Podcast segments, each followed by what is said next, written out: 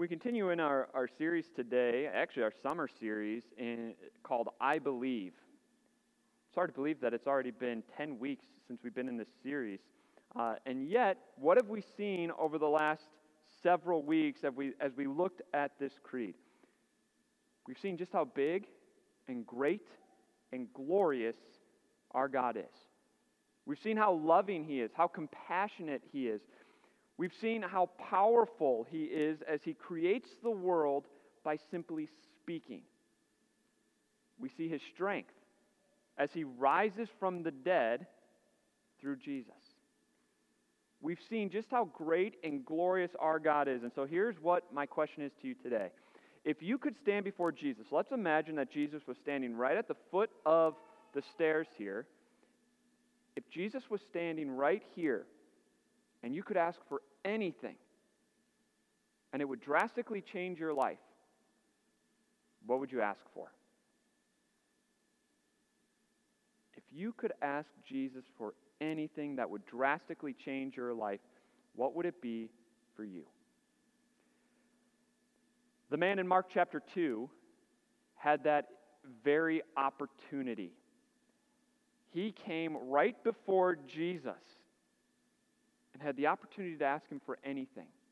And what we're going to see today is we're going to see what the request was. We are going to see Jesus' response.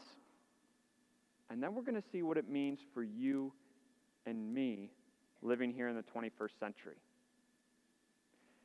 Before we get into Mark chapter 2, though, I want to give you the context.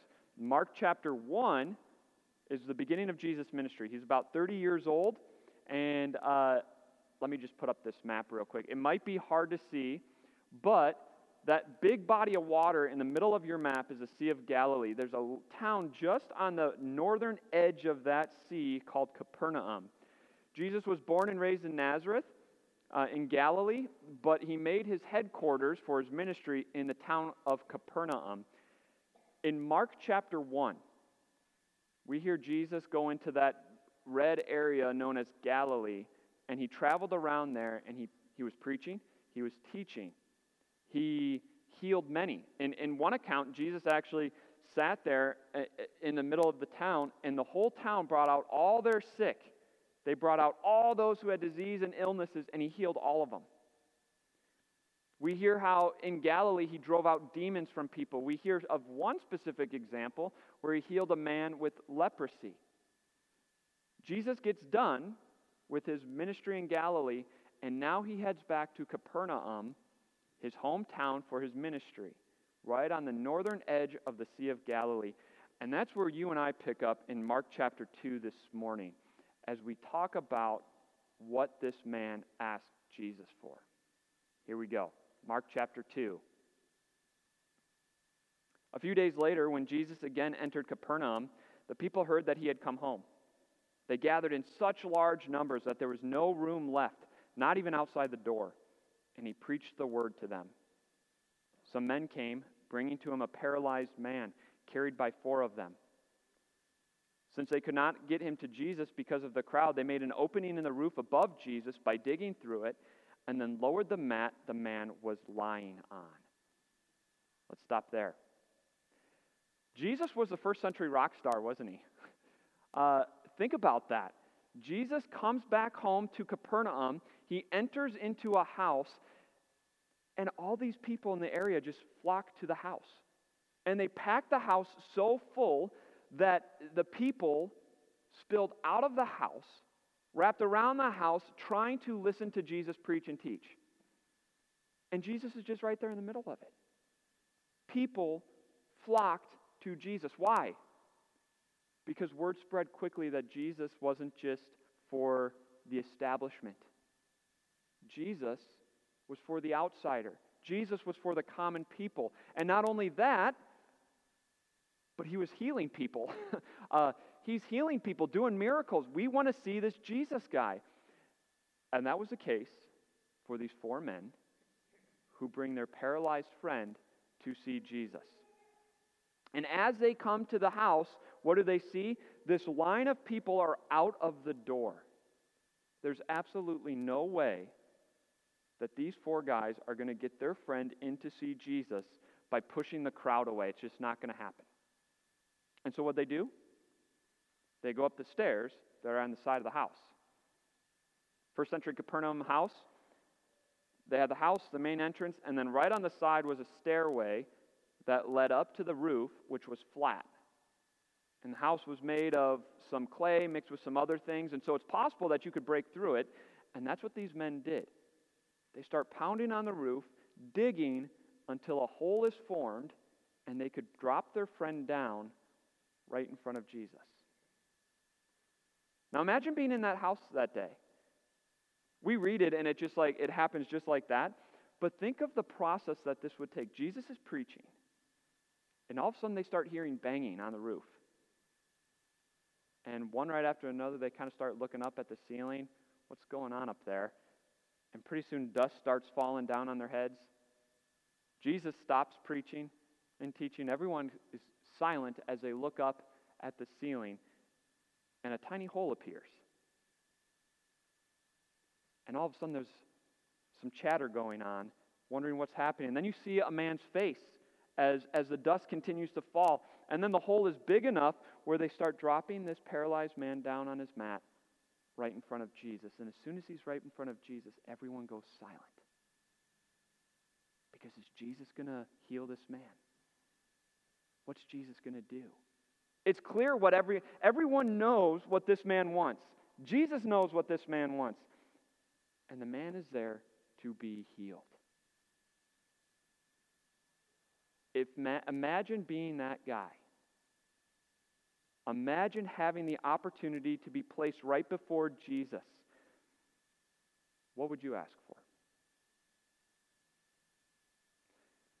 What kind of healing would you want? Something physical? Would that drastically change your life if you were healed in some physical way? Maybe it's an allergy to something. Maybe it doesn't seem like that big of a deal, but man, would it be great to just not have that allergy or allergies in general? I could breathe, I could sleep, it'd be great. My spouse would love it because then I wouldn't snore at night. It would be amazing. It would drastically change my life and my spouse's life. Maybe it's a food allergy, celiac disease, or some kind of other disease, uh, an allergy where a gluten allergy where if you eat it, your stomach is in knots and you're in pain for the next several days. And man, it would drastically change your life if you didn't have to worry about what you ate anymore. Maybe it's some aches and pains. Maybe it's a back injury, a neck injury. Maybe it's your hips, your knees. And if that would be healed, it would drastically change your life. You could do a lot more things if you were just healed. Maybe it's not physical. Maybe it's some kind of sickness. Maybe it's just maybe it's, I, I can't believe we're talking about it still, but maybe it's COVID. If that could just go away with all its variants, if Jesus would just get rid of it, it would change your life. Because then you can get back to normal. Then there's nothing to fear. Then you can live and be with people and not have to worry am I going to be down and out for 10 days? Am I going to end up on a respirator? Am I going to end up in the hospital? Just get it away, Jesus. Maybe the healing you want isn't physical, but maybe it's emotional. Maybe if Jesus, if you could just heal me from the anxiety that I have, the anxiety that I have every single day as I think about life and what's going on. Jesus, if you could just heal me from the panic attacks that I have. I don't know why they come, I don't know what causes them. I just all of a sudden start panicking. If you could just heal me from that. Maybe it's emotional trauma that you went through when you were younger. You're still carrying it with you today, and you do a pretty good job of keeping it out, but every once in a while it creeps back in. Jesus, if you could just heal me from that, then I can move forward. Maybe it's fear, just living in fear. Jesus, if, if you could just heal me from everything that scares me. Jesus, heal me. It would drastically change my life. That's what this man wanted. That's the opportunity this man had. He's laying before Jesus, and he gets to ask Jesus to heal him. And it's going to drastically change his life. He came in laying on the mat, and he's, he knows, he trusts Jesus that he's going to leave walking out the door. It's going to drastically change his life. Here's how Jesus responded. When Jesus saw their faith, he said to the paralyzed man, Son, your sins are forgiven. Son, your sins are forgiven. Imagine being that man. Once again, you're standing before Jesus, trusting that Jesus is going to heal you and it's going to drastically change your life. And then Jesus opens his mouth and he says, Son, daughter, your sins are forgiven. Would you be a little disappointed in that? If I'm honest, I think I would be. Here I've come with my hurts, with my aches, with my pains, with, with what I want to be healed from. And Jesus says, Son, your sins are forgiven. Here's what Jesus wants this man to know. Here's what he wants the crowd to know. Here's what he wants you and me to know today. It's your first point. Our biggest problem is sin, and our greatest need is forgiveness. The man's biggest problem was not that he couldn't walk, his biggest problem was sin. And his greatest need was not to walk out the door, his greatest need was the forgiveness of sins. And that's true for you and me today, too. We all come in with, with the different areas in life that we want Jesus to heal us from. And yet, Jesus' point today is that your greatest need, my greatest need, is forgiveness. Your biggest problem, my biggest problem, is sin. And we need forgiveness. Does that offend you a little bit?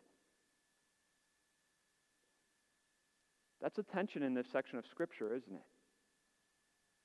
There's a tension here, and the tension is we know the hardships that we have. And sin doesn't seem like the biggest one. And so, Jesus, you're going to tell me that my biggest problem is sin and my greatest need is forgiveness, but I live in a physical world. I know the aches and pains. I know the hardships. I know the difficulties. And you're going to tell me that my biggest problem is sin? No, it's X, Y, and Z. That's my biggest problem, Jesus. See, the tension here is the fact that we've become insensitive to sin. That's really the tension, isn't it? The reason why this man, that, that it kind of offends us and, and makes us uncomfortable that Jesus says your sins are forgiven is because we have all these problems. And it's not to, to, to downplay your problems. They are hurt, they hurt, they're big, they're problematic, and yet Jesus says our greatest problem is sin. And the reason we don't think so is because we've become insensitive to sin. It's kind of like uh, the mom who was cooking a grilled cheese for her daughter for lunch. She was in the kitchen grilling up a grilled cheese, perfect summer day, perfect summer meal. Uh, when all of a sudden her daughter comes running into the kitchen and says, Hey, mom, look. And she holds up her hand and says, My wrist is in the wrong place. And the mom looked and immediately knew that wrist is broken. There is no way a wrist should be where it's at. And she looked at her daughter and said, Oh my goodness, let's grab our things. We are going immediately to the emergency room. And the girl said, Oh man, but I want the grilled cheese. The mom couldn't believe it. She didn't know why she wasn't crying, why she wasn't panicked, why she wasn't in so much pain. Turns out she wasn't in shock. She had a rare disease where she's insensitive to pain, and they didn't know it. And so she didn't even feel her wrist. But what she knew she needed or wanted was that grilled cheese in her tummy. That's how you and I are with sin. We've become so insensitive to it that we don't even see it as a problem anymore.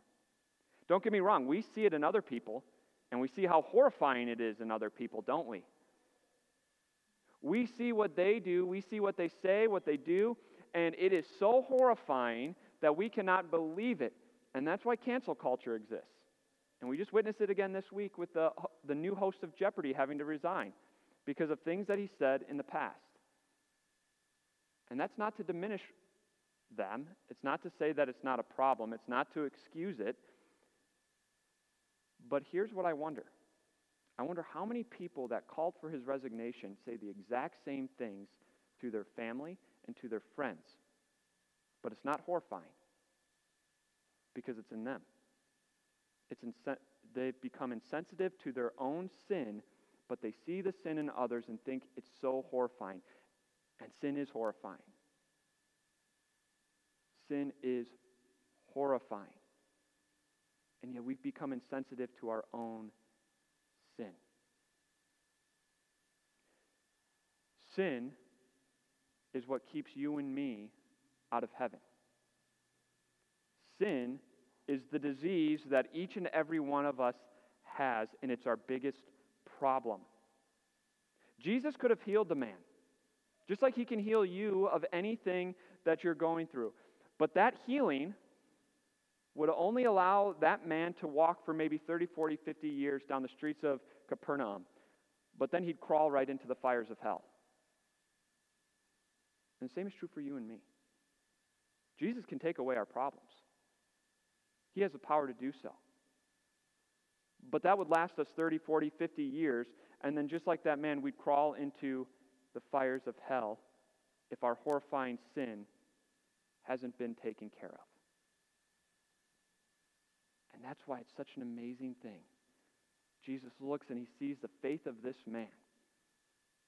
And he doesn't heal him physically. Instead, he heals him spiritually as he says, Son, your sins are forgiven. And that's true for you and me today. Jesus sees our faith in him as our Savior, and he says to you, Daughter, son, your sins are forgiven. Because of Jesus, we can stand confidently before God. Because of Jesus, we stand upright before Him because we've been healed of our sins, as He says, Your sins are forgiven. Because of Jesus, we won't crawl into hell, but we will walk confidently through the gates of heaven and down the streets of, Jer- of the New Jerusalem forever. Because our sins are forgiven through Jesus because of Jesus. Your past doesn't have to haunt you today and in the future. Your sins are forgiven. Because of Jesus, you don't have to prove yourself. Your sins are forgiven. Because of Jesus, you don't have to defend yourself. Your sins are forgiven. Because of Jesus, you are completely healed of everything that deserves death. Because of Jesus, we know and we can stand confidently that our sins are forgiven. Sin is our biggest problem. Our greatest need is forgiveness, and through Jesus, that's exactly what you and I have. But here's how the story ends. Now, some teachers of the law were sitting there thinking to themselves, why does this fellow talk like that? He's blaspheming. Who can forgive sins but God alone? Real quick, a lot of people like to say Jesus never claimed to be God, and yet the Pharisees and the teachers of the law, the religious leaders of the day, knew what Jesus was claiming with all of this. He's claiming to be God because he's claiming to do what only God can do, which is forgive sins. And they're thinking this to themselves. Immediately, Jesus knew in his spirit that this was what they were thinking in their hearts, and he said to them, Why are you thinking these things? Which is easier to, which is easier? To say to this paralyzed man, Your sins are forgiven, or to say, Get up, take your mat, and walk? But I want you to know that the Son of Man has authority on earth to forgive sins. So he said to the man, I tell you, get up, take your mat, and go home. He got up, took his mat, and he walked out in full view of them all. This amazed everyone, and they praised God, saying, We have never seen anything like this. Jesus knew what they were thinking in their hearts that only God has the authority to forgive sins. And so he asked, What's easier? The, the easiest option would say that to this paralyzed man that your sins are forgiven, right? Because no one can prove it. No one can prove it. But if Jesus were to say to this man, Get up, take your mat and walk, and he doesn't get up, take his mat and walk, clearly Jesus has no authority. And so Jesus says, I want you to know that I have authority to forgive sins. So, paralyzed man, get up, take your mat, and walk. And he does. And the healing is quite literally miraculous. Who knows how long this guy hadn't been able to walk, and yet he gets up, his muscles work, he doesn't have to have rehab, the muscle memory works, and he walks out as if he walked right in beforehand. Complete healing. But why did Jesus do it? To show that he has authority to forgive sins. It's interesting to think about, isn't it? If those people hadn't been thinking that in their hearts, would Jesus have healed him? Don't know. Don't know. But he healed him spiritually. And in order to prove that he had authority to forgive sins, he healed the man so that he could walk out the front door. Jesus has the authority to forgive your sins, and that's your second point. Straightforward. Jesus has authority to forgive you your sins. And how does he prove it to you? Not by taking away your problems, not by healing you from the physical things or emotional things that you're going through. He proved it at the cross and the empty tomb. You want to talk about authority. Jesus took our disease of sin on himself, became infected with our disease. That's what the Bible said. He became our sin. He took our sins on himself and went to the cross where he paid for them. He gave us the antidote to sin, and it is his shed blood on the cross. And then he gave us the vaccine to save us from death, and it was his resurrection. So that even though we die, we will live. Jesus has the authority. He died and he rose again, proving he's conquered sin, proving he's conquered the grave. And now you and I know without a doubt that when Jesus says, Son, daughter, your sins are forgiven, they are. You don't have to do anything, you don't have to work for it, you don't have to prove you're worthy of it. Jesus says, Your sins are forgiven because of what I've done for you. And I have the authority to forgive sins because I died and rose again. We believe in the forgiveness of sins. It is a thing that has drastically changed our life, both now and forever. We come to Jesus, and what do we come for him, to him for? Is to be changed. And how does he change us? By saying, Your sins are forgiven. We live in joy, we live in confidence. We live knowing that we stand upright before God and that when we stand before the gates of heaven, we can walk in confidently, joyfully, because our sins have been forgiven through Jesus. It is the thing that has drastically changed our life. And now, we get to go and drastically change someone else's life. How? If we want to drastically change someone else's life, forgive them. Especially in our culture where you sin once and it's public, you will be canceled. We have the ability to change someone's life by announcing to them, Jesus forgives you. I forgive you. Let me tell you about the forgiveness of sins. Let me tell you why you can stand before God upright. Let me tell you why you can have joy and confidence as you go to sleep. Let me tell you why you can live every day guilt free, shame free. It's because Jesus has forgiven your sins. And we get to drastically change someone's life as we tell them that news. I believe in the forgiveness of sins because it drastically changes our life, both now and forever. Let's cherish it. Let's spread it. Let's be joyful because we live in forgiveness. Let's pray. Dear Jesus, that man left that day with joy. Yes, because he was healed physically, but the joy and the confidence came from the fact that you forgave him his sins and that he could stand before God confident that he didn't do anything wrong uh, and that even when he does do something wrong, you forgave him. What a joy it is for us to know that our sins are forgiven, that uh, whether we do something wrong or not, we don't have reason to feel guilty or shame because you have forgiven us our sins. That gives us joy and confidence today to stand before God. We thank you that we can stand upright before Him and that when our time comes and we die, we know without a doubt that we will enter heaven because you have forgiven us our sins. Thank you for taking care of our biggest problem and uh, giving us uh, and taking away our biggest need.